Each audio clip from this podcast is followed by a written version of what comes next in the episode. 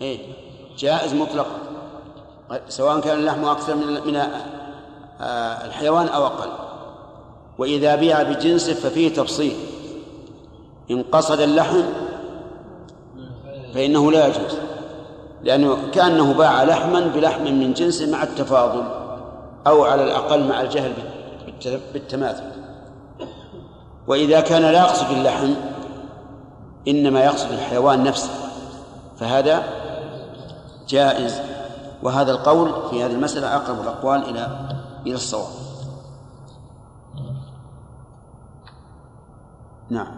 قال الشافعي وإرسال وإرسال وإرسال وإرسال ابن المسيب عندنا حسن.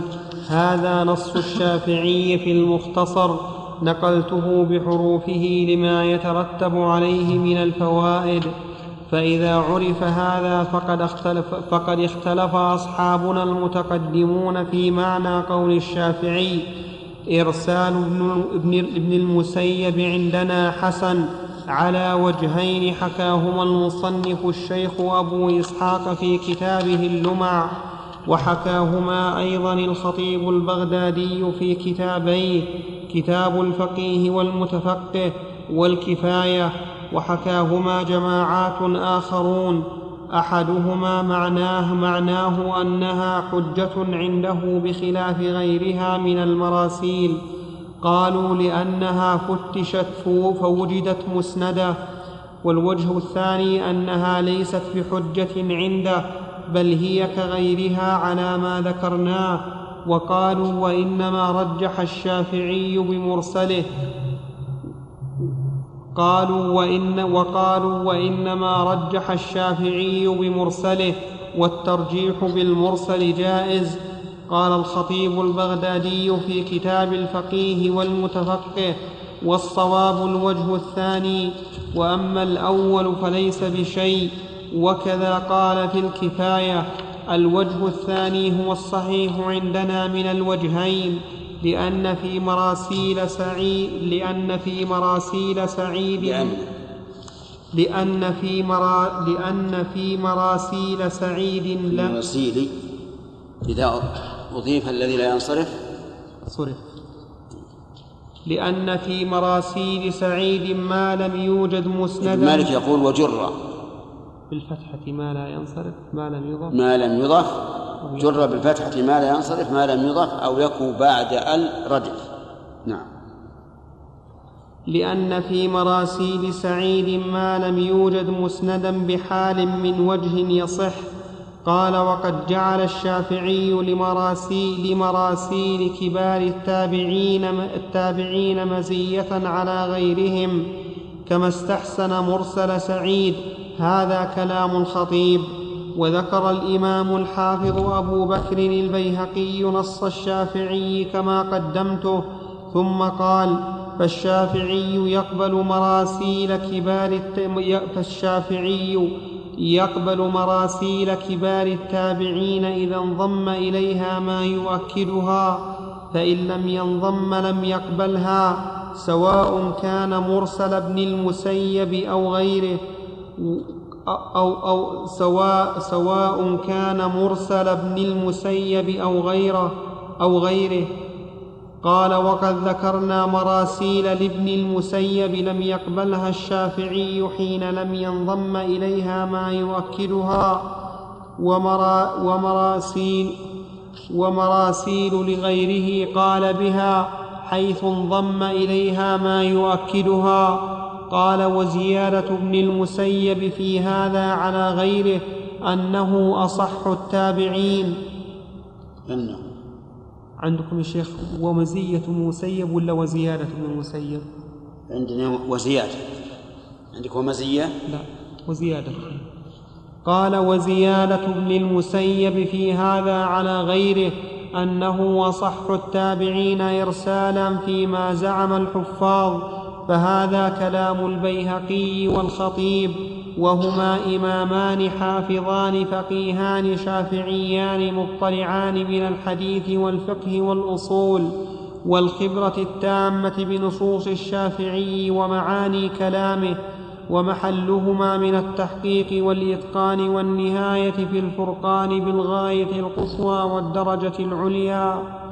وأما قول الإمام أبي بكر القفال المروزي في أول كتابه شرح التلخيص قال الشافعي في الرهن الصغير مرسل ابن المسيب عندنا حجة, حجة فهو محمول على التفصيل الذي قدمناه عن البيهقي والخطيب والمحققين والله أعلم.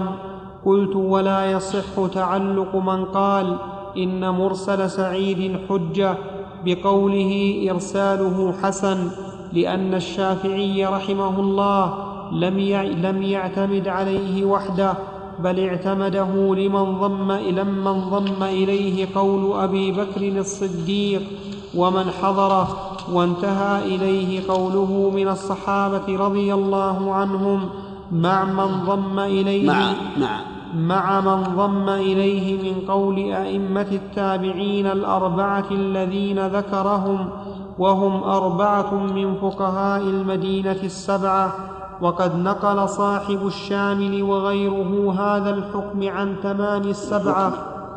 وقد نقل صاحب الشامل وغيره هذا الحكم عن تمام السبعة وهو مذهب مالك وغيره.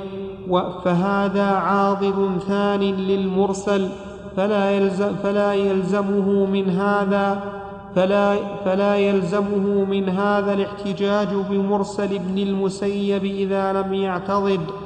فإن قيل ذكرتم أن المرسل إذا أسند من جهة أخرى احتج به وهذا القول فيه تساهل لأنه إذا أسند عملنا بالمسند فلا فائدة حينئذ في المرسل ولا ولا ولا عمل به. فالجواب أن بالمستند أن بالمسند يتبين صحة المرسل وأنه مما يحتج به. فيكون في المسألة حديثان صحيحان حتى لو عارضهما حديث صحيح من طريق واحد. وتعذر الجمع قدمناهما عليه. والله أعلم هذا كله في غير مرسل الصحابي.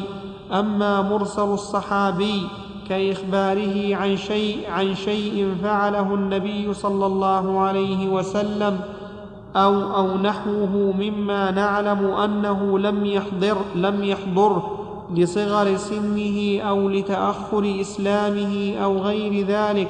فالمذهب الصحيح المشهور الذي قطع به جمهور أصحابنا وجماهير أهل العلم أنه حجة وأطلق المحدثون المشترطون للصحيح القائلون بأن المرسل ليس بحجة على الاحتجاج به وإدخاله في الصحيح وفي صحيح البخاري ومسلم من هذا ما لا يحصى.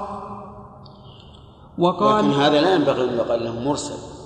يعني تأخر إسلام الراوي إذا روى عن شيء صار قبل إسلامه وقبل قدومه المدينة فلا ينبغي أن نقول إن هذا مرسل. لماذا؟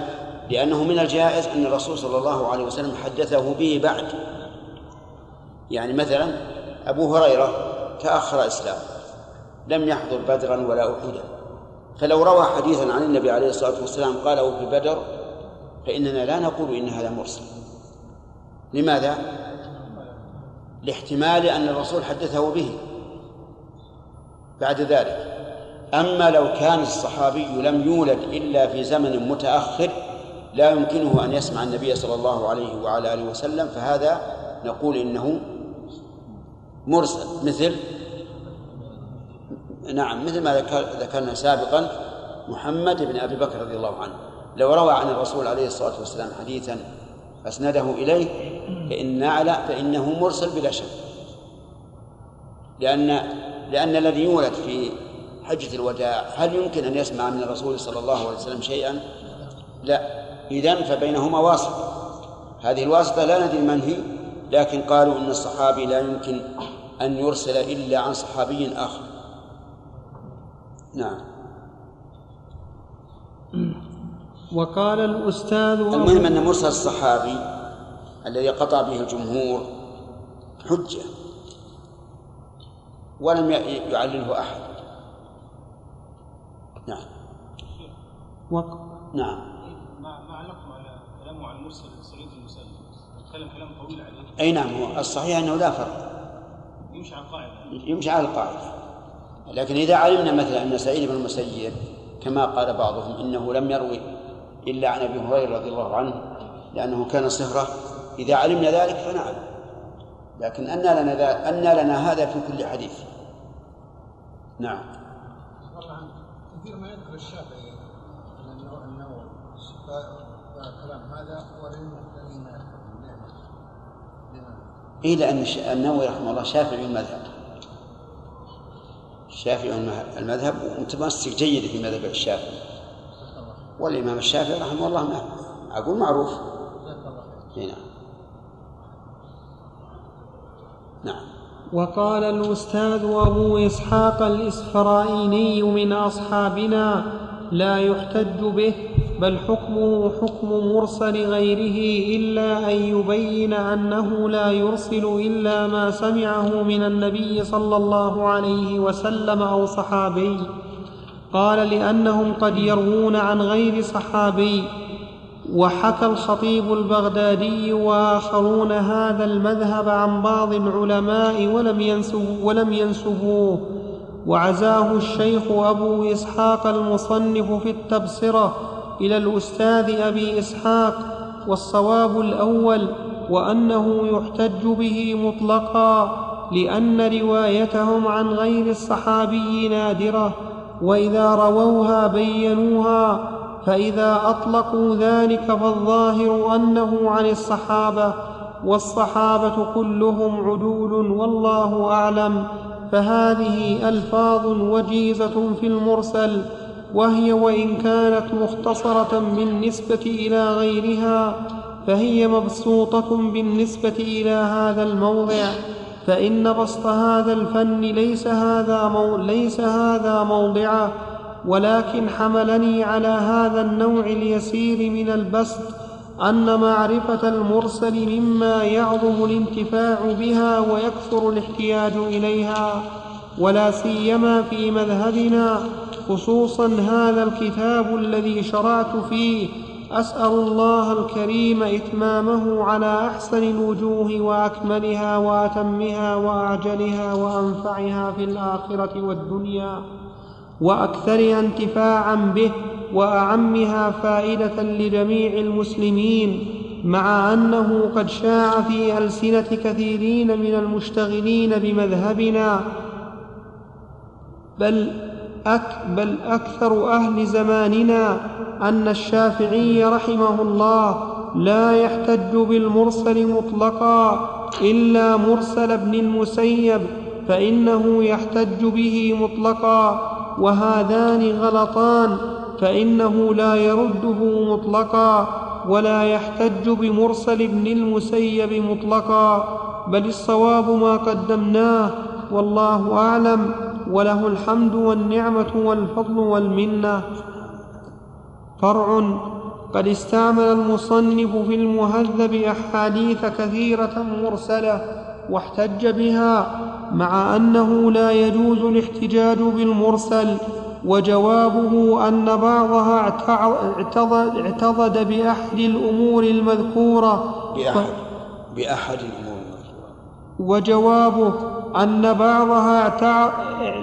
وجوابه أن بعضها اعتضد بأحد الأمور المذكورة فصار حجة وبعضها ذكره للاستئناس ويكون اعتماده على غيره من قياس وغيره. واعلم أنه قد ذكر في المهذب أحاديث كثيرة جعلها هو مرسلة وليست مرسلة بل هي مسندة صحيحة مشهورة في الصحيحين وكتب السنن وسنبينها في مواضعها إن شاء الله تعالى كحديث ناقة البراء وحديث الإغارة على بني المصطلق وحديث إجابة الوليمة في اليوم الثالث ونظائرها والله أعلم. فصل وهذا الذي سلكه صاحب المهذب رحمه الله يسلكه أيضا بعض الفقهاء الآخر الآخرون لأنه مر علينا في كتاب الكافي أحاديث كثيرة في صحتها نظر. ومر أيضا أحاديث صحيحة واضحة يقول فيها روي. روي أو يروى أو ما أشبه ذلك. لكن الحمد لله أهل الحديث يبينون هذا. ويبينون الصحيح من الضعيف فيزول الإشكال. نعم. فصل. قال العلماء المحققون من أهل الحديث وغيرهم إذا كان الحديث ضعيفا لا يقال فيه قال رسول الله صلى الله عليه وسلم أو فعل أو أمر أو نهى أو حكم وما أشبه ذلك من صيغ الجزم. وكذا لا يقال فيه روى أبو هريرة أو قال أو ذكر أو أخبر أو حدث أو نقل أو أفتى وما أشبهه وكذا لا يقال ذلك في التابعين ومن بعدهم فيما فيما كان ضعيفا. فلا يقال في شيء من ذلك بصيغة الجزم وإنما يقال في هذا كله روي عنه أو نقل عنه. أو حكي عنه أو جاء عنه أو بلغنا عنه أو يقال أو يذكر أو يحكى أو يروى أو يرفع أو يعزى وما أشبه ذلك من صيغ التمريض وليست من صيغ الجزم. قالوا هذه الكلمات كلها واضحة أنها لا تدل على الجزم إلا كلمة بلغنا عنه فإنه إذا قال بلغنا عنه فإن ظاهرها أن سنده إليه صحيح. لأن البلاغ معناها الإيصال ومنه قوله تعالى يا أيها الرسول بلغ ما أنزل إليك من ربك أي أوصله إلى الناس فإذا قال بلغنا عن فلان فهذا يعني أنه صحيح عنده. لكن يقال يذكر جاء عنه يحكى عنه يروى عنه؟ صحيح. تقال إذا لم يكن الحديث الحديث عنه صحيحا نعم. قالوا فصيغ الجزم موضوعة للصحيح أو الحسن وصيغ التمريض لما سواهما وذلك أن صيغة الجزم تقتضي صحته عن المضاف إليه فلا ينبغي أن يطلق إلا فيما صح وإلا فيكون الإنسان في معنى الكاذب عليه. وإلا وإلا فيكون الإنسان وإلا فيك وإلا فيكون وإلا فيكون الإنسان في معنى الكاذب عليه. وهذا الأدب أخل به المصنف وجماهير الفقهاء من أصحابنا وغيرهم. بل جماهير أصحاب العلوم مطلقا. ما عدا حذاق ما عدا حذاق المحدثين وذلك تساهل قبيح. فإنهم, كثير فإنهم يقولون كثيرا في الصحيح. روي عنه وفي الضعيف قال وروى فلان وهذا حيد عن الصواب. صحيح. ما قاله هو الصواب أنه يجب أن يوصف الشيء بما يستحق فالصحيح يقال ثبت عنه وما أشبه ذلك من العبارات الدالة على ثبوته. وغير الصحيح يقال ذكر عنه يروى عنه وما أشبهه نعم. فصل صح عن الشافعي رحمه الله أنه قال إذا وجدت إذا وجدتم في كتابي خلاف سنة رسول الله صلى الله عليه وسلم فقولوا بسنة رسول الله صلى الله عليه وسلم ودعوا قولي. وروي عنه إذا صح الحديث إذا صح الحديث خلاف قولي فاعملوا بالحديث واتركوا قولي أو قال فهو مذهبي. وروي هذا المعنى بألفاظ ورو ورو وروي هذا المعنى بألفاظ مختلفة وقد عمل بهذا أصحابنا في مسألة التثويب واشتراط التحلل من الإحرام بعذر المرض وغيرهما مما هو معروف في كتب المذهب وقد حكى المصنف ذلك عن الأصحاب فيهما. وممن حكي عنه أنه أفتى بالحديث من أصحابنا أبو يعقوب قول الشافعي رحمه الله آه، هو كقول غيره من الأئمة أنه إذا صح الحديث عن النبي صلى الله عليه وعلى آله وسلم وجب أن يطرح قول ما خالفه. قول من خالفه ويؤخذ بقول الرسول. وهذا متفق عليه بين المسلمين. ولو أن أحدا قال يقدم قول غير الرسول على قول الرسول لكان ذلك حراما عليه وربما أدى ذلك إلى الكفر والعياذ بالله. فالناس متفقون على هذه القاعدة. لكن لكن قوله رحمه الله في بعض الألفاظ التي روت عنه أو نعم إذا صح الحديث فهو مذهبي. فهل نقول إذا كان مذهب الإمام الشافعي رحمه الله صريحا واضحا في مسألة ثم صح الحديث عن عن رسول الله صلى الله عليه وسلم بخلافها هل نقول إن هذا ناسخ لمذهبه الأول ولا نحكي مذهبه الأول قولا له؟ ظاهر العبارة كذلك يعني أنه إذا قال قولا وأثبته ونقله أصحابه عنه ثم صح الحديث بخلافه فإن نقول مذهب الشافعي هو ما دل عليه هذا الحديث. دون ما نقل عنه. هذا هو ظاهر كلامه رحمه الله فيما نقل عنه. و ولكن قد يقول قائل ربما يصح الحديث ويكون قد بلغ الشافعي رحمه الله لكن عنده فيه تأويل أو ترجيح غيره عليه أو ما أشبه ذلك فلا نجزم بأنه مذهبه. نعم لو علمنا أن الشافعي لم يعلم بهذا الحديث ثم صح عندنا فهذا نقول إنه مذهبه لكن إذا لم نعلم فإن الأئمة ربما تكون الأحاديث بلغتهم لكن صار عندهم فيه معارض أو تأويل أو ما أشبه ذلك. فالذي أرى أنه إذا صح الحديث فإنه ينسب إلى الشافعي لكن لا يلغى مذهبه المشهور عنه. بل يكون مذهبه المشهور عنه هو المذهب ويكون هذا قولا آخر له. وإن كان هذا خلاف خلاف ظاهر العبارة لكن الاحتمال الذي أوردته وارد. فيضعف القول بأننا نلغي ما نقل عنه من المذهب ونقول هذا مذهبه. وأما قول مسألة التثويب فالتثويب هو قول المؤذن في صلاة في أذان الفجر. إيش؟ الصلاة خير من النوم. هذا التثويب. وهو يقال في الأذان لصلاة الفجر. ولا يقال للأذان الأول الذي في آخر الليل كما توهمه بعض طلبة العلم لأن الأحاديث صريحة في أن الرسول قال لبلال إذا أذنت لصلاة الصبح أو إذا أذنت الأول لصلاة الصبح فقل الصلاة خير من النوم. ومعلوم أن الأذان قبل الوقت ليس أذانا للصلاة. إذ أن أذان الصلاة إنما يكون بعد دخول وقتها. لقول النبي صلى الله عليه وسلم إذا حضرت الصلاة فليؤذن لكم أحدكم. ولاتفاق العلماء في تعريف الأذان بأنه الإعلام بدخول وقت الصلاة.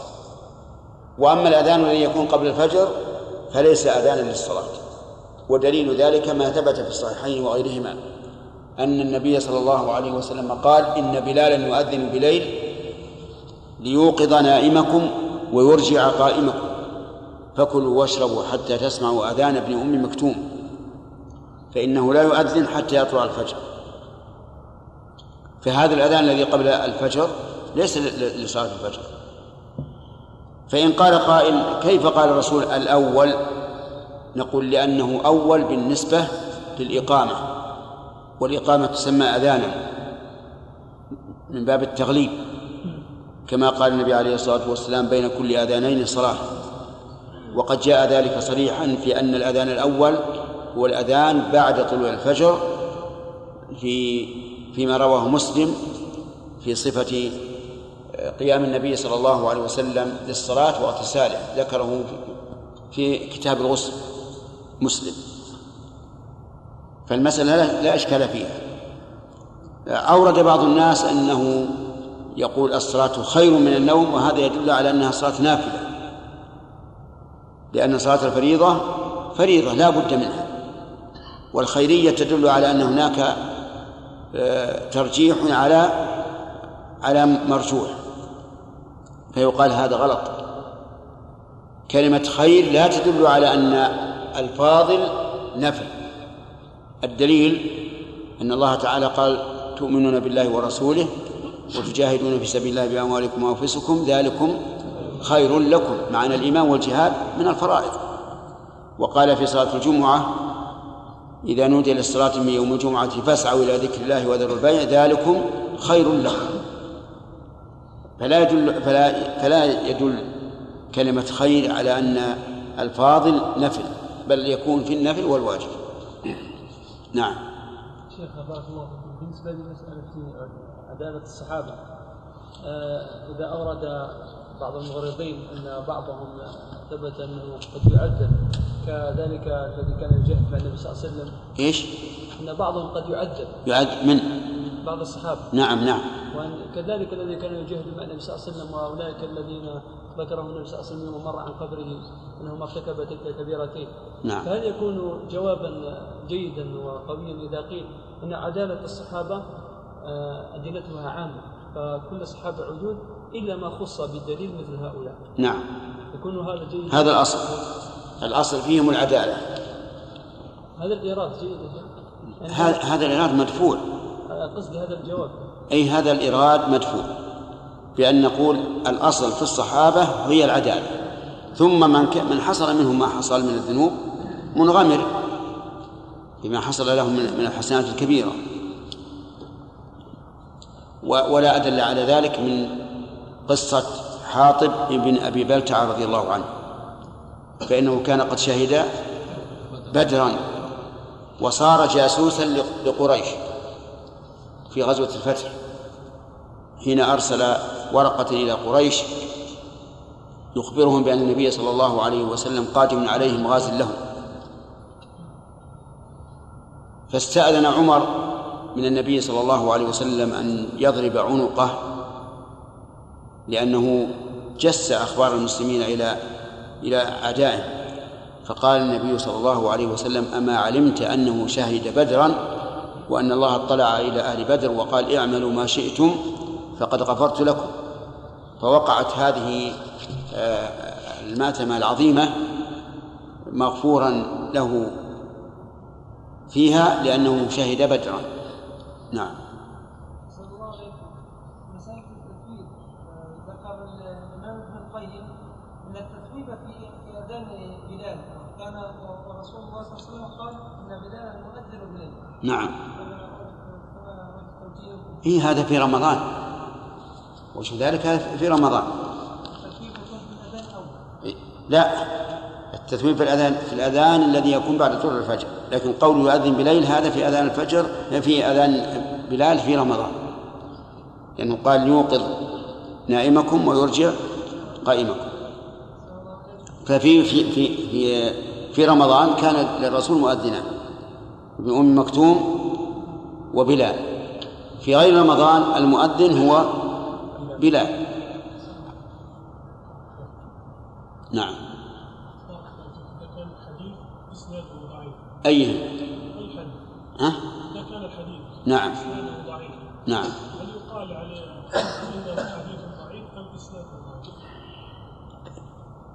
إذا لم يكن له علة إلا الإسناد يقال ضعيف لا بأس. أما إذا كان المتن له شواهد تدل على صحته فهنا ينبغي أن يقال إسناده ضعيف. قلنا البلاغات آه، ظاهرها متصله الإسناد. نعم.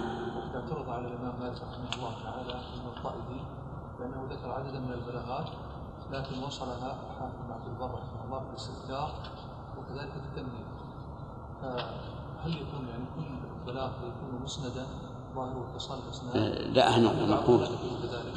لا ما ما لسنا نتكلم عن البلاغات. نتكلم عن الرجل إذا قال بلغني عن فلان فظاهر هذا أنه بسند متصل. إي نعم. وبسند صحيح إليه. أما مسألة البلاغات فالبلاغات الظاهر لنا أنه أن مالكا إذا قال بلغني كذا أنه جازم به. نعم. هو جاء وقت أسئلة. إذا وجد قولان لأهل العلم قول يستند على نص الحديث وقول آخر يستند على نظر صحيح من القياس أو استصحاب فأخذ آخذ بالقول الثاني. هل يكون آثما؟ والأول أخذ بإيش؟ الأول يستند على نص حديث. نعم. والثاني من أهل العلم أيضا لكن يستند على نظر صحيح نعم. استصحاب أو قياس أو غيره. طيب. هل من أخذ بالقول الثاني وهو قول قوي يكون داخلا؟ يكون آثما ما في شك. إذا أخذ بالقول الثاني يكون آثما إلا إذا كان قائل القول الثاني قد اطلع على الحديث الذي استدل به الأول ودفعه نعم سليم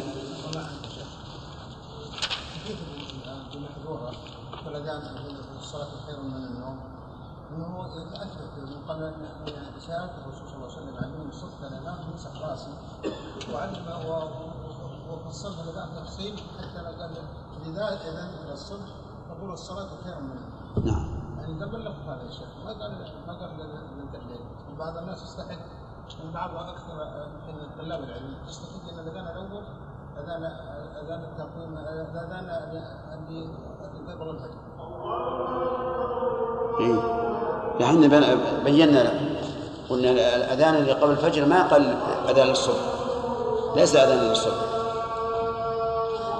ليس أذان للصبح الأذان اللي قبل يراد به أن يقوم النائم وأن يرجع القائم للسحور. الله أكبر.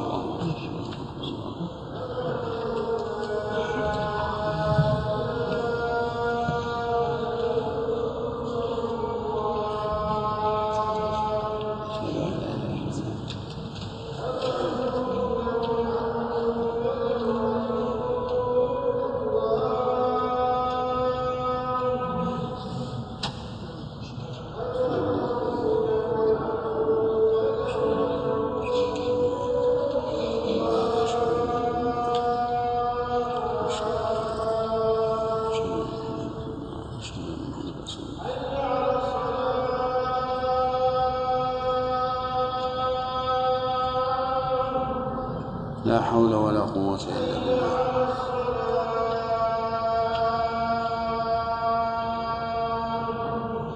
لا حول ولا قوة إلا بالله.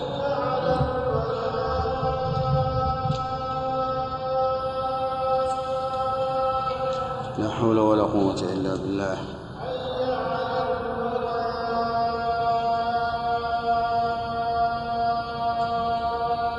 لا حول ولا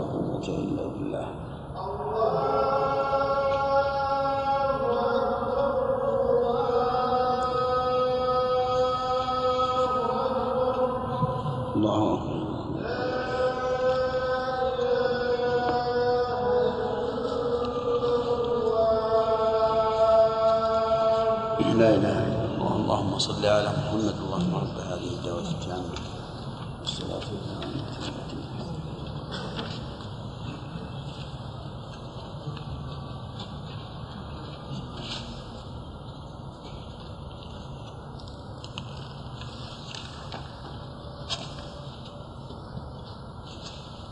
نعم. ومن- وممن حكي عنه أنه أفتى بالحديث من أصحابنا أبو يعقوب البويطي وأبو أيضا قول اشتراط التحلل من الإحرام بعذر المرض وغيرهما يريد بذلك رحمه الله إن الإنسان عند عقد الإحرام هل يشترط؟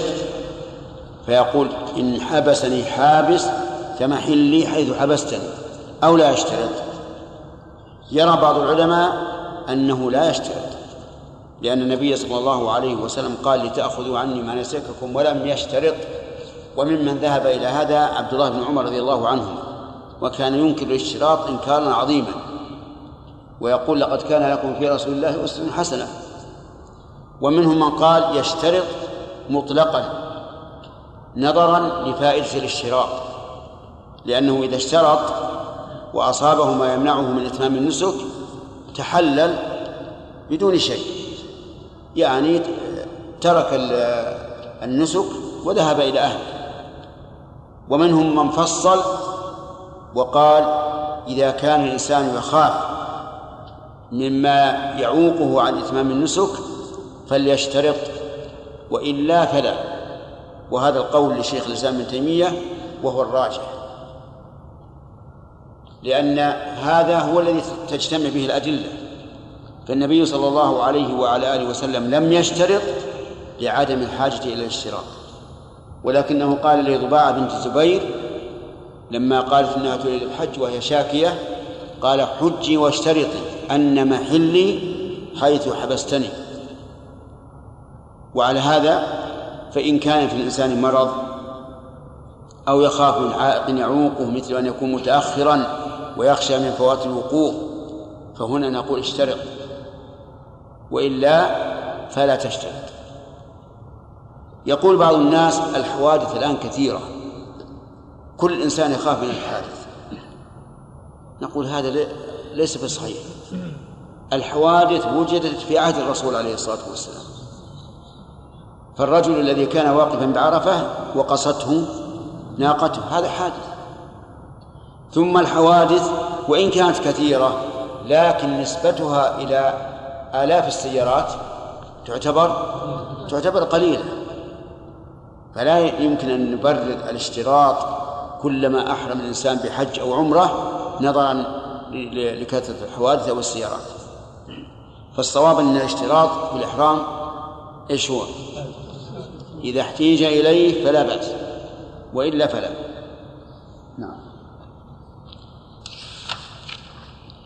وممن حكي عنه أنه أفتى بالحديث من أصحابنا أبو يعقوب البويطي وأبو القاسم الداركي وممن نص عليه أبو الحسن الكي الطبري في كتابه في أصول الفقه وممن استعمله من أصحابنا المحدثين الإمام أبو بكر البيهقي وآخرون وكان جماعة من متقدمي أصحابنا إذا رأوا مسألة فيها حديث ومذهب الشافعي ومذهب الشافعي خلاف خلاف ومذهب الشافعي خلافه. عملوا بالحديث وأفتوا به قائلين مذهب الشافعي ما وافق الحديث ولم يتفق ذلك إلا نادرا. ما وافق الحديث؟ قف. طيب. ومذهب الشافعي خلافه. عملوا عملوا بالحديث وافتوا به قائلين مذهب الشافعي ما وافق الحديث ولم يتفق ذلك إلا نادرا. هذا من كلام النووي الأخير. نعم. يعني لم يوجد ذلك إلا نادرا. ومنه ما نقل عن الشافعي فيه قول علي وفق قول أعد. ومنه. ومنه ما نقل عن الشافعي فيه قول على وفق الحديث. يعني معناه أن أنه إذا ورد عن الشافعي قول وكان على خلاف الحديث فهذا نادر على أنه يوجد عنه قول آخر على وفق على وفق الحديث. نعم. وهذا الذي قاله الشافعي ليس معناه أن كل أحد رأى حديثا صحيحا. قال هذا مذهب الشافعي وعمل بظاهره وإنما هذا في من له رتبة الاجتهاد في المذهب على ما تقدم من صفته أو قريب منه وشرطه أن يغلب على ظنه أن الشافعي رحمه الله لم يقف على هذا الحديث أو لم يعلم صحته. وهذا إنما يكون بعد مطالعة كتب بعد مطالعة كتب الشافعي كلها ونحوها من كتب أصحابه من كتب أصحابه الاخذين عنه وما أشبهها وهذا شرط صعب قل من يتصف به وإنما اشترطوا هذا شرط صعب يعني قد يؤدي إلى إبطال قول الشافعي إذا صح الحديث فهو مذهب. لأنه لا بد أن نعلم على على هذا الرأي أو يغلب على ظننا أن الشافعي رحمه الله لم يطلع عليه. لأنه لو غلب على ظننا أنه اطلع عليه أو ترددنا ففي احتمال أنه اطلع عليه ورآه منسوخا أو رآه مخصوصا أو حمله على حال أخرى. لذلك لابد أن نعلم أو يغلب على ظننا أن الشافعية إيش؟ لم يطلع عليه. حتى نقول إن الشافعي لم لو, اطلع عليه لقال هذا مذهب. أما إذا علمنا أنه اطلع عليه أو غلب على ظننا ذلك أو ترددنا فإننا لا نقول إن هذا الحديث مذهب الشافعي. ليش؟ لاحتمال أن يكون الحديث يصح صحيحا عنده أو احتمال أنه منسوخ رآه منسوخا. أو احتمال أنه رآه مخصوصا إذا كان عاما. أو أوله إلى غير ما ما ما ما, ما نفهمه من من المعنى. وهذا كما قال رحمه شرط صعب. نعم. وهذا شرط صعب قل من يتصف به وإنما اشترطوا ما ذكرنا لأن الشافعي رحمه الله ترك العمل بظاهر أحاديث كثيرة رآها وعلمها لكن قام الدليل عنده على طعن فيها أو نسخها أو تخصيصها أو تأويلها أو نحو ذلك نعم هذا هو الذي أوجب له أن يشترط هذا الشرط أن نعلم أو يغلب على ظننا إيش؟ إيش؟ أن الشافعي رحمه الله لم يطلع عليه. نعم. قال الشيخ أبو عمرو قال الشيخ أبو عمرو رحمه الله ليس العمل بظاهر ما قاله الشافعي بالهين فليس كل فقيه يسوغ له أن يستقل بالعمل أن يستقل بالعمل بما يراه حجة فليس كل فقيه يسوغ له أن يستقل بالعمل بما يراه حجة من الحديث وفي من سلك هذا المسلك من الشافعيين من عمل بحديث تركه الشافعي رحمه الله عمدا مع علمه بصحته لمانع اطلع عليه وخفي على غيره كأبي الوليد موسى بن أبي الجارود ممن صحب الشافعي قال صح حديث وأفطر الحاجم والمحجوم فأقول قال الشافعي أفطر الحاجم والمحجوم فردوا ذلك على أبي الوليد لأن الشافعي تركه مع علمه بصحته لكونه منسوخا عنده وبين الشافعي نسخة واستدل عليه وستراه في كتاب الصيام إن شاء الله تعالى. وقد قدمنا عن ابن خزيمة أنه قال لا أعلم سنة لرسول الله صلى الله عليه وسلم في الحلال والحرام. لم يودعها الشافعي كتبه. وجلالة ابن خزيمة وإمامته في الحديث والفقه ومعرفته بنصوص الشافعي بالم... في مسألة اخطر الحاج والمحجوم علمنا الآن أن الشافعي رحمه الله صح الحديث وأن أصحابه أيضا منهم من صحح الحديث أفطر الحاجم والمحجوم لكن ادعوا نسخه. والذي والذي ادعوا أنه ناسخه ضعيف. لا تقوم به حجة. ومعلوم أن النسخ لا يثبت إلا بشرطين. بل أكثر. أولا أن أن يكون ما ادعي أنه ناسخ صحيحا. فإن كان ضعيفا فإنه لا يعمل به. لو استقل فكيف إذا عارضه غيره؟ الشرط الثاني أن لا يمكن الجمع. فإن يمكن الجمع وجب الجمع.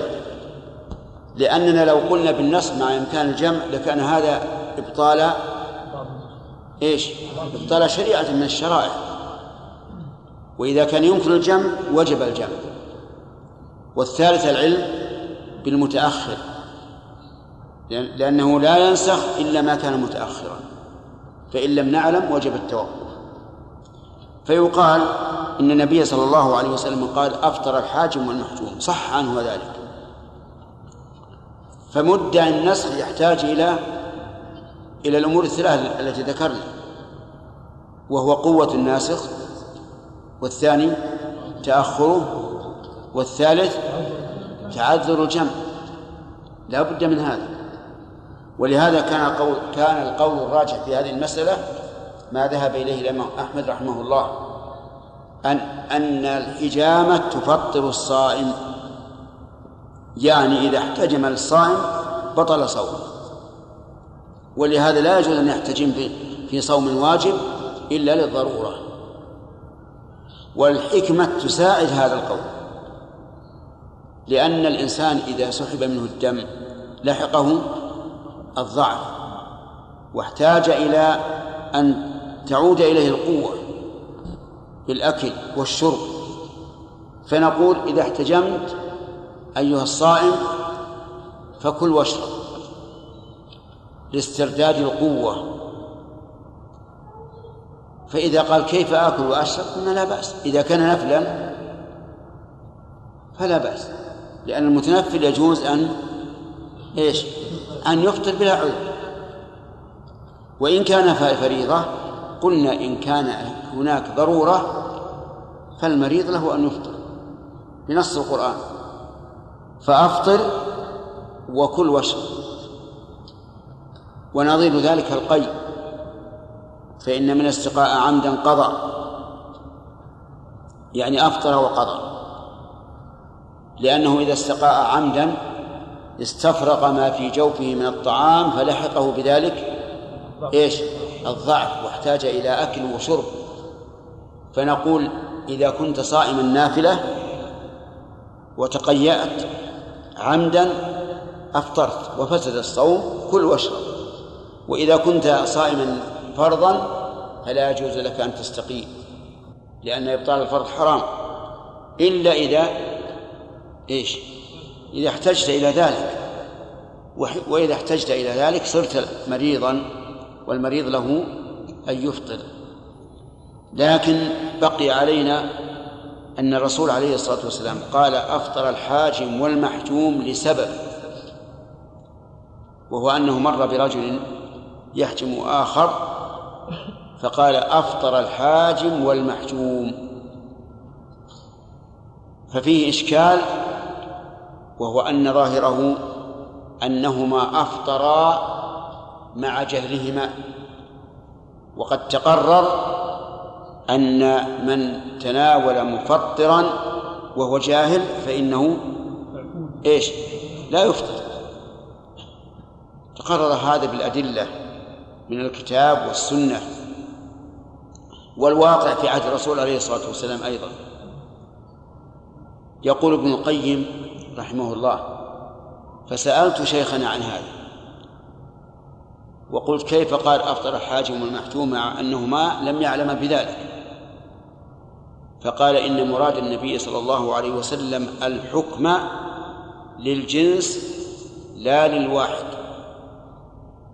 بمعنى أن الرسول أصدر هذا الحكم ثم عاد ينظر هل هذان الرجلان استحقا أن يفطرا أو لا؟ فالرسول أراد أن يصدر حكما عاما. وهذا لا شك أنه جواب جواب جيد لكنه غريب في العلم. ووجه الغرابة أن العلماء قالوا العبرة بعموم اللفظ لا بخصوص السبب لكنهم قالوا إن صورة السبب في العام قطعية الدخول. يعني لا بد أن تكون داخلة في العام. ووجه ذلك أنه إذا كان النص واردا على سبب معين لا يمكن أن نقول إن هذا السبب خارج من العموم بل هو داخل فيه قطعا. ولهذا يشكل هذا الجواب من شيخ الإسلام ابن تيمية رحمه الله. لكن يقال إن إن يعني يمكن أن ينفك عن هذا الإيراد وهو أن صورة السبب قطعية الدخول يمكن أن ينفك عن أن ينفك الإنسان عنه فيقول إن لدينا نصوصا أخرى ترجح أن الجاهل إيش؟ لا يؤاخذ بما فعل. فيكون خروج هذه الصورة من العموم من لوجود أدلة أخرى. تدل على أن من أفطر جاهلا فلا شيء عليه. نعم.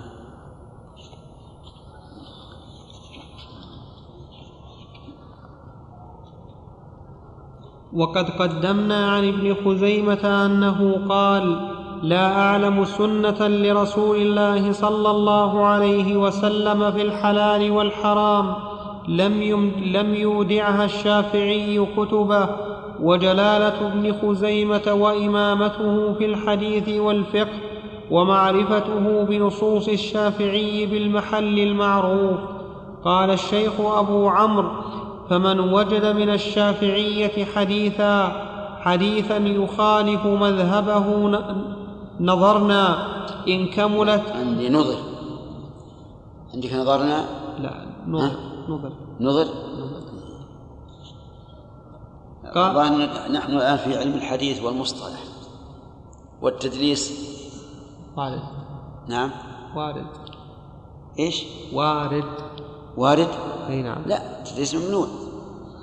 ابليس والإدراج كله وارد والإدراج كذلك بدون بيان. نعم. قال الشيخ أبو عمرو فمن وجد من الشافعية حديثا يخالف مذهبه نظر إن كملت آلات الاجتهاد فيه مطلقا أو في ذلك الباب أو المسألة كان له الاستقلال بالعمل به وإن لم يكمل وشق عليه مخالفة الحديث بعد أن بحث فلم يجد لمخالفته عنه جوابا شافيا فله العمل به إن كان عمل به إمام مستقل غير الشافعي. ويكون هذا عذرا له في ترك مذهب إمامه هنا وهذا الذي قاله حسن متعين والله أعلم. لكنه في الواقع فيه شيء من النظر لأنه قال إن كان عمل به إمام مستقل غير الشافعي فمقتضى ذلك أنه لو وجد حديثا صحيحا يخالف مذهبه ولم يعمل به إمام مستقل بل عمل به عامة الناس عامة العلماء. يعني فإنه لا لا لا, لا يعذر. بمعنى أنه له أن يخالف الحديث. ولكن فيه نظر. والصواب أن الإنسان إذا رأى حديثا صحيحا مخالفا لمذهبه أنه يجب عليه العمل به. إلا أن يكون العمل به شاذا يعني لم يعمل به من الأمة إلا واحد أو اثنان فهذا ربما يقال لا لا يعمل. ومن هذا النوع حديث أم سلمة في من غابت عليه الشمس يوم العيد عيد النحر ولم يطف طواف الإفاضة فإنه يعود محرما. فإن هذا الحديث ضعيف سنده ضعيف وكذلك متنه ضعيف شاذ لأنه لم يعمل به أحد من الأمة إلا رجل أو رجلان من التابعين ولم يصح عن صحابي أبدا. مثل هذا حتى لو فرض لو فرضنا أن سنده صحيح ما فيه مطعن فإننا لا نعمل به لأن متنه ضعيف شاذ. فإن هذه مسألة يكثر وقوعها. وتتوافر الدواعي على نقل حكمها. لو كان ثابتا عن النبي صلى الله عليه وعلى آله وسلم والمسلمون لم يعملوا بها. لا أئمتهم ولا علماؤهم. وغاية ما هنالك أنه روي عن عروة بن الزبير وأظن معه تابعيا أو تابعيين. وهذا لا لا يدل على صحة الحديث. نعم. فصل اختلف المحدثون وأصحاب الوصول في جواز اختصار الحديث في الرواية. لكن على على على ما قاله آه، أبو عمرو لا يرد علينا هذا الحديث إطلاقا. والسبب؟ لأنه لم يعمل به إمام. وهو يقول تجوز مخالفة المذهب للحديث الصحيح إذا عمل به إيش؟ إمام مستقل. نعم. أصبر ما جاوبت السؤال. باقي شوية سؤال فصل. اختلف المحدثون وأصحاب الوصول في جواز اختصار الحديث في الرواية على مذاهب أصحها. على مذاهب أصحها. على مذاهب أصحها يجوز رواية بعضه إذا كان إذا كان غير مرتبط بما حذفه بحيث لا تختلف الدلالة ولا يتغير الحكم بذلك ولم نر أحدا منهم منع من ذلك في الاحتجاج في التصانيف. وقد أكثر من ذلك يزاد شرط آخر أن لا يكون الحديث من الأذكار التي يتصل بعضها ببعض. فمثلا لو أن الإنسان ساق حديث التشهد ولم واقتصر على نصفه مثلا قلنا لا يجوز لأنه نقص أذكارا مشروعة.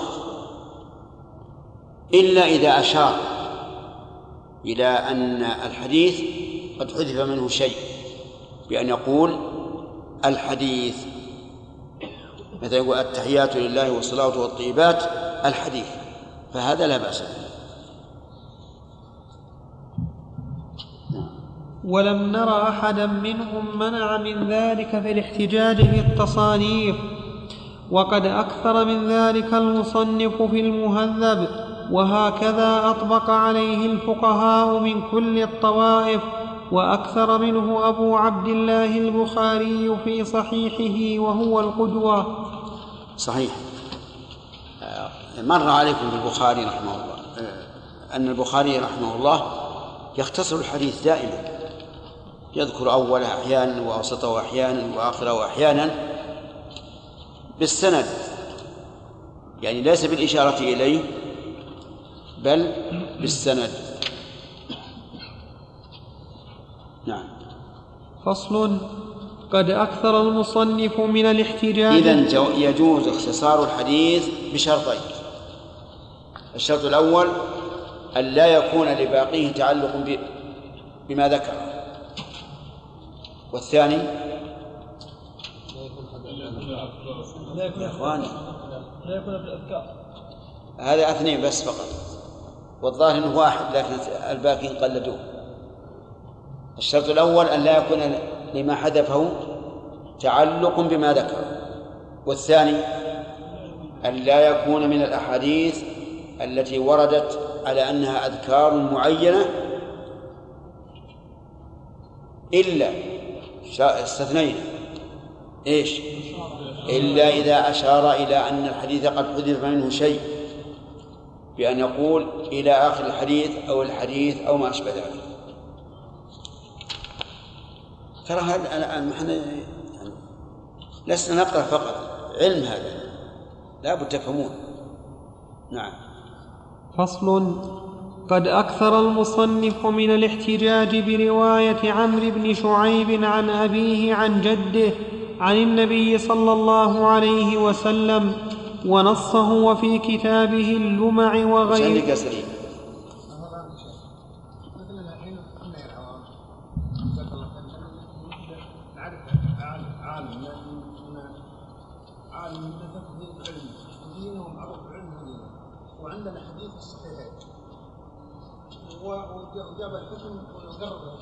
الحديث هذا إحنا بناخذ كلام الشيخ لأن الشيخ يمكن انها انها عالم صحيح أكثر من صحيح نعم. وعلم وعلم بطرق قويه اللي يستحق فيها أكثر من هذا وحنا الشيخ لا إيه لا بأس. ولهذا النووي رحمه أشار إلى ذلك. قال ما يمكن تعمل بالحديث الصحيح إلا إذا كان الإنسان عنده قدرة وملكة وعلم. أما مجرد عام سمع حديث يقول أباخذ بالحديث واترك قول العالم ما الحاج نعم. العلة في المحجوم وهي واضحة نعم. لكن ما العلة في الحاج أي نعم. العلة في إفطار الحاجم. بعض العلماء قال إن العلة في ذلك أنه إذا امتص القارورة كان في الأول ما هم يحجمون بالطرق الموجودة الآن. يمصها ثم يدخل إليه الدم. من حيث لا يشعر حتى ولا احترز. وعلل ذلك بأن العلة إذا كانت ظنية يكتفى فيها بأدنى سبب. وبعضهم قال إن بالنسبة للحاجم تعبد. تعبد. ما ندري. قاله الرسول فنقول ما قال الرسول ولا نتكلم. وبعضهم قال أفطر الحاجم لأنه أعان على الإثم. فيكون آثما بمنزلة ال- المفطر. لكن صومه باقي. باقي نعم. يعني بمعنى أفطر أي أنه صار له إثم المفطر لأنه حجم هذا الرجل مع تحريم الحجامة عليه وتفطيرها إياه واضح؟ ما كان بمعنى الحجاب سحب الدم أي ما كان بمعنى بم- ما كان بمعنى الحجامة. فمن قال إن العلة التعبد فقط قال إنه لو لو سحب منه كل دم فإنه لا يفطر. وهذا هو المشهور من المذهب الحنابلة رحمهم الله يقولون إنه لا يفطر بالفسق والشرط وغير ذلك.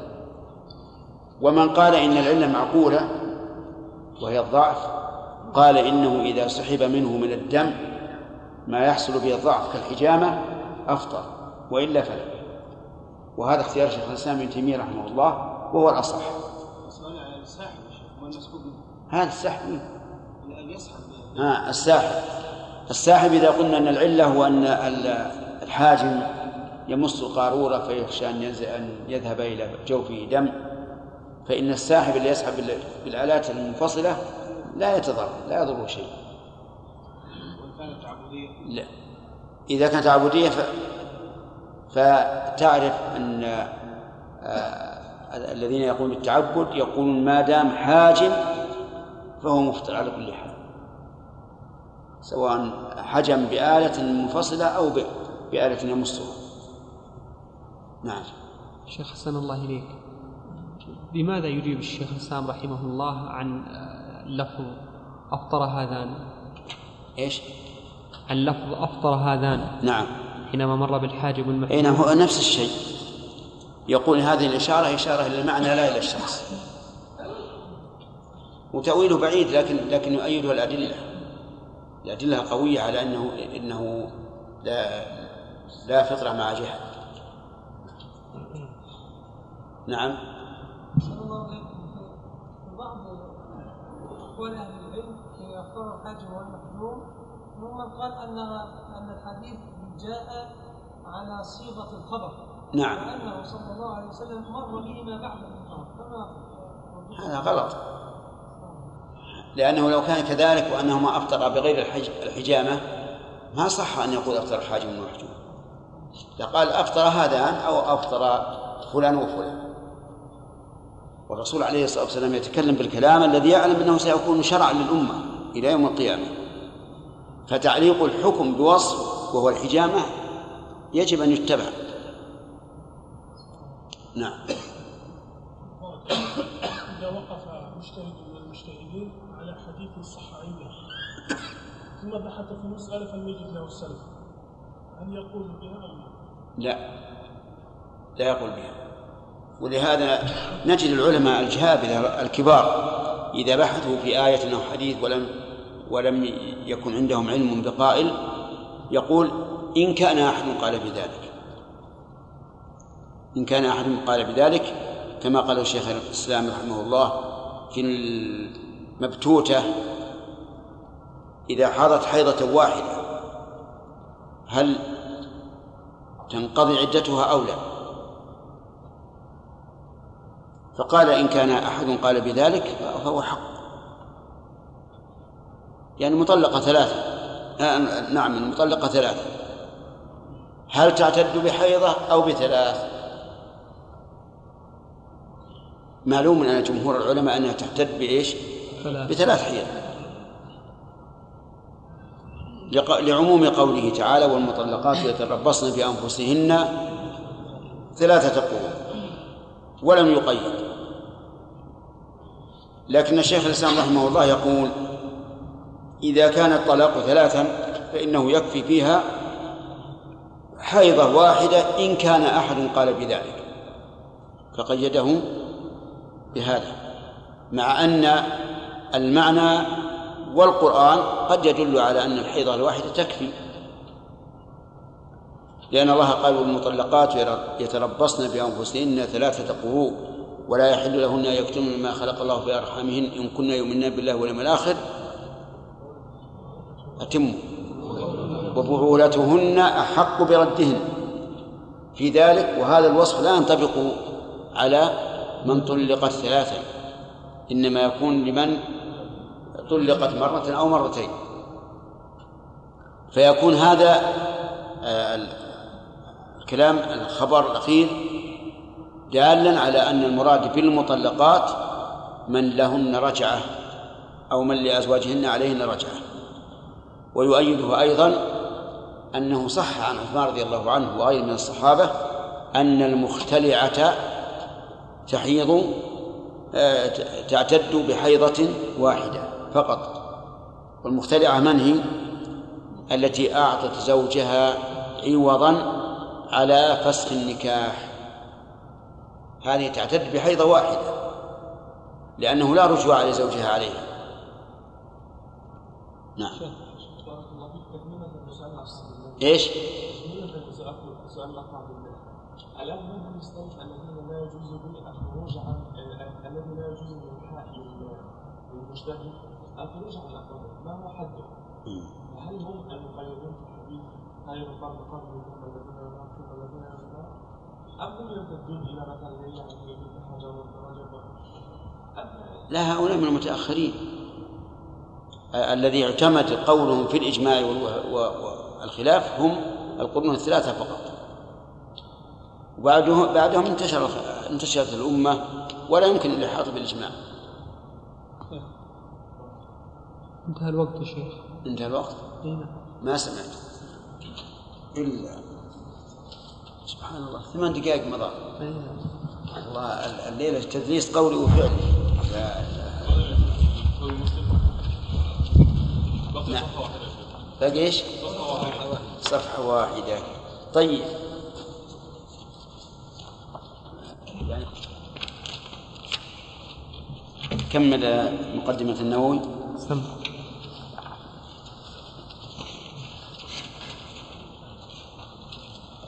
نعم بسم الله الرحمن الرحيم. الحمد لله رب العالمين. والصلاة والسلام على أشرف الأنبياء والمرسلين نبينا محمد وعلى آله وأصحابه أجمعين. أما بعد فقد قال النووي رحمه الله تعالى في مقدمة المجموع شرح المهذب فصل قد أكثر المصنف من الاحتجاج برواية عمرو بن شعيب عن أبيه عن جده عن النبي صلى الله عليه وسلم ونصه وفي كتابه اللمع وغيره من أصحابنا صوتك شوي الصوت واضح؟ ها؟ هو أصلا هو الأخ خالد يوطي صوته ولا نفس الميزان هو هو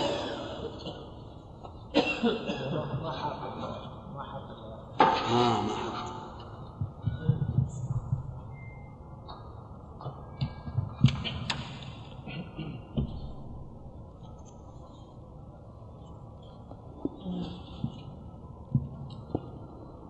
فصل.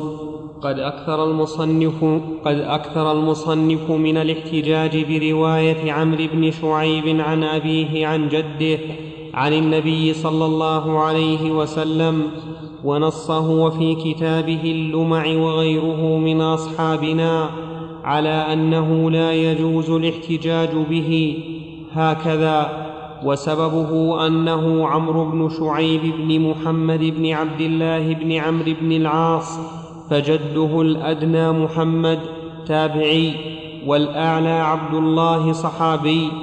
فإن أراد بجده الأدنى وهو محمد فهو مرسل لا يحتج به وإن أراد عبد الله كان متصلا واحتج واحتج به فإذا أطلق ولم يبين احتمل الأمرين فلا يحتج به فلا يحتج به وعمر وعمر وعمر وشعيب ومحمد ثقات. وثبت سماع شعيب من محمد ومن عبد الله هذا هو الصواب الذي قاله المحققون والجماهير. وذكر أبو حاتم, أبو حاتم بن حبان وذكر أبو حاتم بن حبان بكسر الحاء أن شعيبا لم يلق عبد الله وأبطل, وأبطل الدار قطني وغيره ذلك. وأثبتوا سماع شعيب من عبد الله وبينوه فإذا عرف هذا فقد اختلف العلماء في الاحتجاج بروايته. هكذا فمنعه طائفة من المحدثين كما منعه المصنف وغيره من أصحابنا. وذهب أكثر المحدثين إلى صحة. بسم الله الرحمن الرحيم. الواقع أن المصنف رحمه الله أتى عجبا فكيف يمنع روايته والاحتجاج بها ثم هو نفسه يحتج به؟ وهذا لا شك أنه تناقض لأن الإنسان إذا رأى رأيا فلا بد أن يطبقه عملا وإلا كان متناقضا. وسيأتي إن شاء الله بقية الكلام فيه وأن بعض أهل العلم آه، رفعه إلى أعلى الإسناد. نعم. وذهب أكثر المحدثين إلى صحة الاحتجاج به وهو الصحيح المختار. روى الحافظ عبد الغني بن سعيد المصري بإسناده عن البخاري أنه سئل أيحتج به فقال رأيت أحمد بن حنبل وعلي بن المديني وعلي بن المديني والحميدي وإسحاق, وإسحاق بن راهوية يحتجون بعمرو بن شعيب عن أبيه عن جده ما تركه أحد من المسلمين وذكر غير عبد الغني هذه الحكاية ثم قال قال البخاري من الناس بعده. من الناس؟ ثم قال قال البخاري من الناس بعدهم؟ وحكى الحسن بن سفيان وحكى الحسن بن سفيان وحكى الحسن بن سفيان عن إسحاق بن راهوية قال عمرو بن شعيب عن أبيه عن جده كأيوب عن نافع عن ابن عمر وهذا التشبيه نهاية الجلالة من, من مثل من وهذا التشبيه نهاية نهاية الجلالة من مثل إسحاق رحمه الله. فاختار المصنف في اللمع طريقة أصحابنا في منع الاحتجاج به وترجح عنده في حال تصنيف المهذب جواز جواز الاحتجاج به كما قاله المحققون من أهل الحديث والأكثرون وهم أهل هذا الفن وعنهم يؤخذ ويكفي فيه ما ذكرناه عن إمام المحدثين البخاري. ودليله أن ظاهره أن ودليله أن ظاهره الجد الأشهر المعروف بالرواية وهو عبد الله. نعم وهذا هو الصحيح. أن رواية عمرو بن شعيب عن أبيه عن جده متصلة وهم وهم ثقات كلهم وعلى هذا فلا مطمع فلا مطعن فيها. لكن يجب النظر في من دون عمرو. في من روى عن عمرو ومن روى عن من روى عنه وهلم جرا إلى المصنف. فهذا هو الذي قد يكون فيه الضعف. وأما هذه الترجمة عمرو بن شعيب أبوه جده فإنها صحيحة وثابتة وما زال العلماء يحتجون بها والبخاري يقول من الناس بعدهم؟ ويقول ما تركه أحد من المسلمين. لكن تعرفون أن الإنسان إذا اعتقد المسألة أو الحكم ثم استدل فإنه ربما يطعن في هذه الرواية. ولهذا رأينا الفقهاء رحمهم الله يطعنون أحيانا في هذه الرواية وأحيانا يحتجون بها وهي نفس الترجمة. عمرو بن شعيب عن أبيه عن جده والصواب أنها ترجمة صحيحة لكن كونها تبلغ السلسلة الذهبية كما يقولون وهي أيوب عن نافع عن ابن عمر قد يتوقف الإنسان في هذا لأن أيوب عن نافع عن ابن عمر هو أصح الأسانيد يعني من أصحها ويسمى مثل هذا الإسناد يسمى سلسلة الذهب لأن كلهم رواة ثقات والسند متصل. نعم. انتهى؟ انتهينا وش اللي بعد الفصل؟ فصل في بيان القولين والوجهين والطريقين. نرجو أن نكون في مرورنا هذا المرور السريع. أخذنا شيئا من المصطلح. يعني فهمنا بعض الشيء. وإن كان المصطلح فنا مستقلا ينبغي لطالب العلم أن يلم به. لكن آه هذا يعتبر مر الكرام أو على الدرب كما يقولون وفي الكفاية إن شاء الله. نعم. بارك الله فيك. آه، النووي قال إذا إذا قال عن جده نعم. أنه إذا كان يريد من الصحابي وهو عمرو بن العاص فيكون متصل لا عبد الله. أو نعم عبد الله بن العاص. فيكون متصل. وإن لم يبين فإنه قد يكون منقطعا لا لأنه قد يكون جده اللي هو جد أبو أبو أبيه بالضبط. وجده معلوم أنه يكون حديثه مرسلا لأنه تابعي. فلما احتمل هذا وهذا صارت الترجمة فيها شك. يعني إذا الشرط هذا يعمل به نعم. في هذه السلسلة. اي نعم الان المسلمون متفقون عليه. وقالوا إنه قد لقي جده وإذا كان كذلك يحمل عليه. يعني جد يقصد يقصد به عبد الله؟ عبد الله بن عمرو. نعم. الآن نقرأ رفع الاساطين من صفحة 65 ولاحظوا أنه من صفحة 47 ما أدري ساقط. عندكم كذا؟ ساقط. 45 46 47 65 هذا ساقط ما أدري. نعم. كيف؟ اي هو نفس المخطوطة ما في ما في إشكال. لكن هذا اللي ارسلها لي. وكأنه بدأ الموضوع من صفحة 65 اي تأليف الشوكاني من صفحة 65 لكن المقدمة ناقصة. ولا ولا, ولا علينا من المقدمة. ما علينا. نعم نبدأ. بسم الله الرحمن الرحيم. الحمد لله رب العالمين. والصلاة والسلام على أشرف الأنبياء والمرسلين نبينا محمد وعلى آله وأصحابه أجمعين. قال الشوكاني رحمه الله تعالى في رسالة له مسماة رفع الأساطين في حكم الاتصال بالسلاطين. بسم الله الرحمن الرحيم. الحمد لله رب العالمين. والصلاة والسلام على سيد المرسلين وعلى آله الطاهرين وصحبه الأكرمين.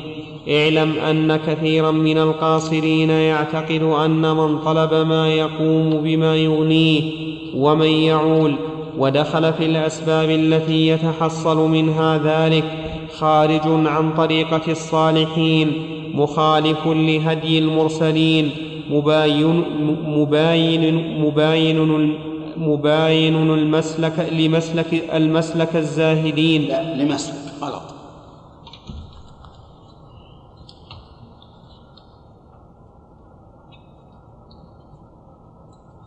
مباين لمسلك الزاهدين. وهذا وهم عظيم وجهل كبير. فإنه قد طلب ذلك سيد الأنبياء صلى الله عليه وآله وسلم. وسأل ربه الغنى كما في الصحيحين وغيرهما أنه كان يقول اللهم إني أسألك الهدى والتقى والعفاف والغنى والأحاديث في هذا كثيرة جدا وامتن الله سبحانه عليه بالغنى فقال ووجدك عائلا فأغنى وثبت في الصحيحين وغيرهما أنه دعا لخادمه أنس بالغنى وثبت في الصحيحين أنه قال اللهم إني أعوذ بك من الجوع فإنه بئس الضجيع وقال حبب إلي الطيب والنساء وجعلت قرة عيني في. وجعلت قرة عين الصلاة وهو حديث صحيح وثبت في الصحيح أنه صلى الله عليه وسلم قال لعمر قال لعمر رضي الله عنه ما جاءك من هذا المال وأنت وأنت وأنت غير الصواب غير مشرك أين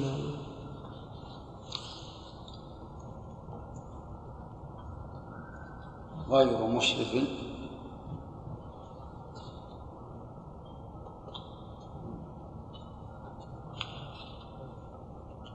وثبت في الصحيح أنه صلى الله عليه وسلم قال لعمر رضي الله عنه ما جاءك من هذا المال وأنت غير مشرف ولا سائل فخذه وما لا فلا تتبعه نفسك.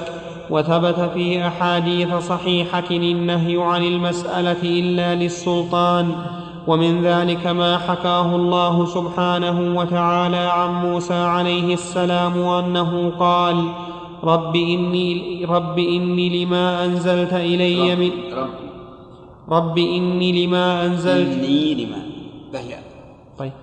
رب إني لما أنزلت إلي من خير فقير وما حكاه الله سبحانه أن وهذا توسل من موسى عليه الصلاة والسلام بحاله. فإن قوله رب إني لما أنزلت إلي من خير فقير يشكو حاله إلى الله والشكاية تتضمن إيش؟ السؤال. ولهذا من أنواع التوسل أن يتوسل الإنسان إلى الله بذكر حاجته. فيقول اللهم إني فقير اللهم إني آه، مريض اللهم إني كذا يذكر حالة التي تحتاج إلى شفاء. نعم. وما حكاه الله سبحانه ان يوسف عليه السلام قال لعزيز مصر اجعلني على خزائن الأرض. وقال أيوب عليه السلام لما رأى جرادا من ذهب تسقط عنده فجعل يلتقطها. فقال الله عز وجل ألم أغنك عن هذا؟ فقال بلى ولكن لا غنى لي عن بركتك كما في الحديث الثابت في الصحيح. وقال عيسى عليه السلام فيما حكاه الله عنه وارزقنا وأنت خير الرازقين. ومن ذلك سؤال حسنه الدنيا كما في قوله عز وجل ومنهم من يقول ربنا آتنا في الدنيا حسنة وفي الآخرة حسنة وقنا عذاب النار. أولئك لهم نصيب مما كسبوا والله سريع الحساب. وقوله عز وجل وأخرى تحبونها نصر من الله وفتح قريب إلى قوله وارزقنا وأنت خير الرازقين. والحاصل أن طلب الرزق كان من غالب العباد والأنبياء والعلماء والزاهدين. أخرى تحبونها نصر الله فتح قريب, قريب. وبشر المؤمنين. يا أيها الذين آمنوا كونوا أنصار الله. كما قال عيسى بن مريم للحواريين من انصار من أنصار إلى الله. قال الحواريون نحن أنصار الله. فآمنت طائفة من بني إسرائيل وكفرت طائفة. فأيدنا الذين آمنوا على عدوهم فأصبحوا ظاهرين. ما فيها ورزقنا وتخرج يقول في الحاشية لكن الآية هذا قال الحواريون. قالوا ربنا أنزل علينا مائدة من السماء تكون لنا عيدا لأولنا وآخرنا وآت منك وارزقنا وأنت خير الرازقين. نعم. إيش يقول بالحاشي؟ يقول الآية 114 من سورة المائدة وقد تقدم نصها في الحاشية رقم ثلاثة أعلى يعني أنها ليست كيف؟ أنه أنه يعني سورة المائدة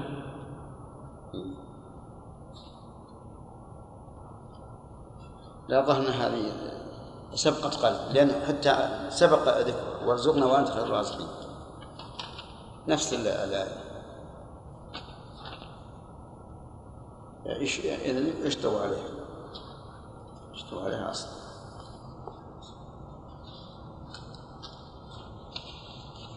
والحاصل أن طلب الرزق والحاصل أن طلب الرزق كان من غالب العباد والأنبياء والعلماء والزاهدين.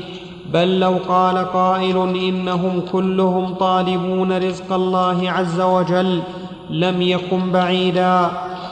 فإنهم سائلون من الله عز وجل نزول الأمطار وصلاح الثمار والبركة في الأرزاق. وهذا هو من طلب الرزق. وهو كائن من جميع بني آدم والمتورع منهم يقيد سؤاله بأن يكون ذلك من وجه حلال. والدعاء هو من جملة السعي في تحصيل الرزق وكذلك جميع الأسباب المحصلة له على اختلاف أنواعها وتباين, وتباين طرقها. ومن أنكر هذا فقد أنكر ما هو معلوم لكل فرد من أفراد بني آدم.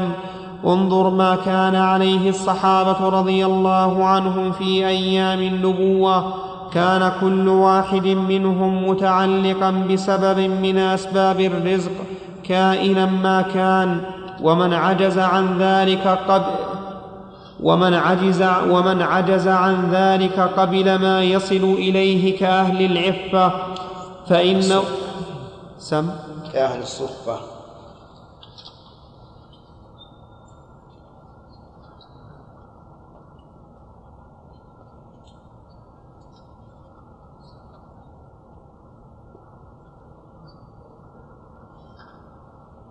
نعم. ومن عجز عن ذلك الصفة. هم الذين يهاجرون من مكة إلى المدينة وليس معهم مال وليس لهم أهل في المدينة. فكانوا يأوون إلى صفة في مسجد النبي صلى الله عليه وسلم يزيدون أحيانا وينقصون أحيانا وليسوا قوما معينين بأشخاصهم أو محدودين بأعدادهم. بل تارة يزيدون وتارة ينقصون وتارة يتبدلون. نعم ومن عجز عن ذلك قبل ما يصل إليه كأهل الصفة فإن وقوفهم فيها هو من طلب الرزق وهكذا بعد أيام النبوة فإن الخلفاء الراشدين يجعلون لأنفسهم نصيبا من بيت المال يقوم بما يحتاجون إليه لأنفسهم ولمن يعولون.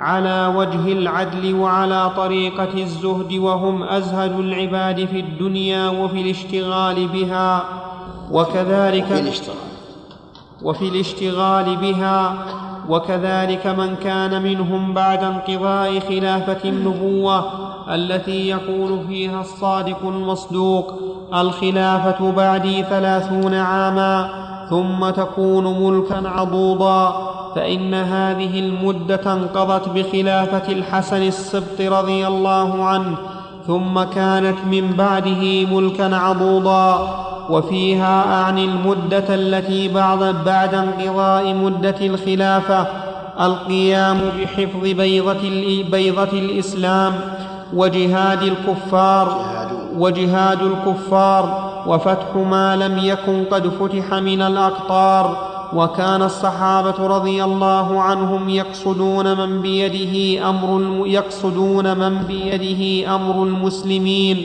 ويطلبون منه ما لهم فيه حق من بيوت الأموال التي بيده.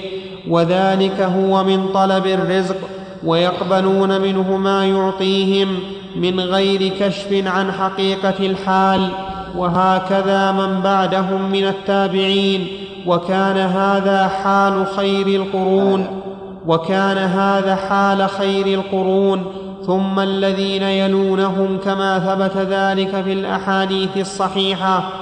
وكان من أهل هذين القرنين من يلي للقائمين بالأمر الأعمال. من قضاء وإمارة على بعض البلاد وإمارة على جيش ولا ينكر هذا منكر ولا مخالف فيه. وهذا هو نوع من أنواع طلب الرزق. وإن كان العمل قربة كالقاضي وأمير جيش الجهاد فإنه لا ينافي ما هو فيه من القربة. أخذ ما يحتاج إليه من بيت مال المسلمين وما زال عمل المسلمين على هذا منذ قامت الملة الإسلامية إلى الآن مع كل ملك من الملوك فجماعة يلون له القضاء وجماعة يلون له الإفتاء وجماعة يلون لهم على البلاد التي إليهم وجماعة يلون لهم إمارة الجيش وجماعة يدرسون في المدارس الموضوعة لذلك وغالب جراياتهم من بيت المال. فإن قلت قد يكون من الملوك من هو ظالم جائر قلت نعم ولكن هذا المتصل بهم لم يتصل بهم ليعينهم على ظلمهم وجورهم. بل ليقضي بين الناس بحكم الله أو يفتي أو يفتي بحكم الله أو يقبض من الرعايا ما أوجبه الله أو يجاهد من يحق جهاده ويعادي من تحق عداوته. فإذا كان الأمر هكذا فلو كان الملك قد بلغ من الظلم إلى أعلى درجاته لم يكن على هؤلاء من ظلمه شيء. بل إذا كان لأحدهم مدخل في تخفيف الظلم ولو أقل قليل أو أحقر حقير كان مع ما كان مع ما هو فيه من المنصب مأجورا أبلغ الأجر لأنه قد صار مع منصبه في حكم من يطلب الحق ويكره الباطل ويسعى بما تبلغ إليه طاقته في دفعه ولم يعنه على ظلمه ولا سعى في تقرير ما هو عليه أو تحسينه أو إيراد الشبه في تجويزه فإن أدخل نفسه في شيء من هذه الأمور فهو في عداد الظلمة وفريق الجورة ومن جملة الخونة وليس كلامنا في من كان هكذا. إنما كلامنا في من قام بما وكل إليه من الأمر الديني غير مشتغل بما هم فيه إلا ما كان من أمر بمعروف أو نهي عن منكر أو, تخوي أو تخفيف ظلم أو تخويف من عاقبته أو وعظ فاعله بما قد يندفع فيه بعض شره وكيف يظن بحامل علم أو بذي دين أن يداخل الظلمة فيما هو ظلم وقد تبرأ الله سبحانه إلى عباده من الظلم فقال وما ظلمناهم ولكن كانوا أنفسهم يظلمون وقال وما ربك بظلام للعبيد وقال ولا يظلم ربك أحدا وقال إن الله لا يظلم الناس شيئا وقال إن الله لا يظلم مثقال ذرة وقال وما الله يريد ظلما للعباد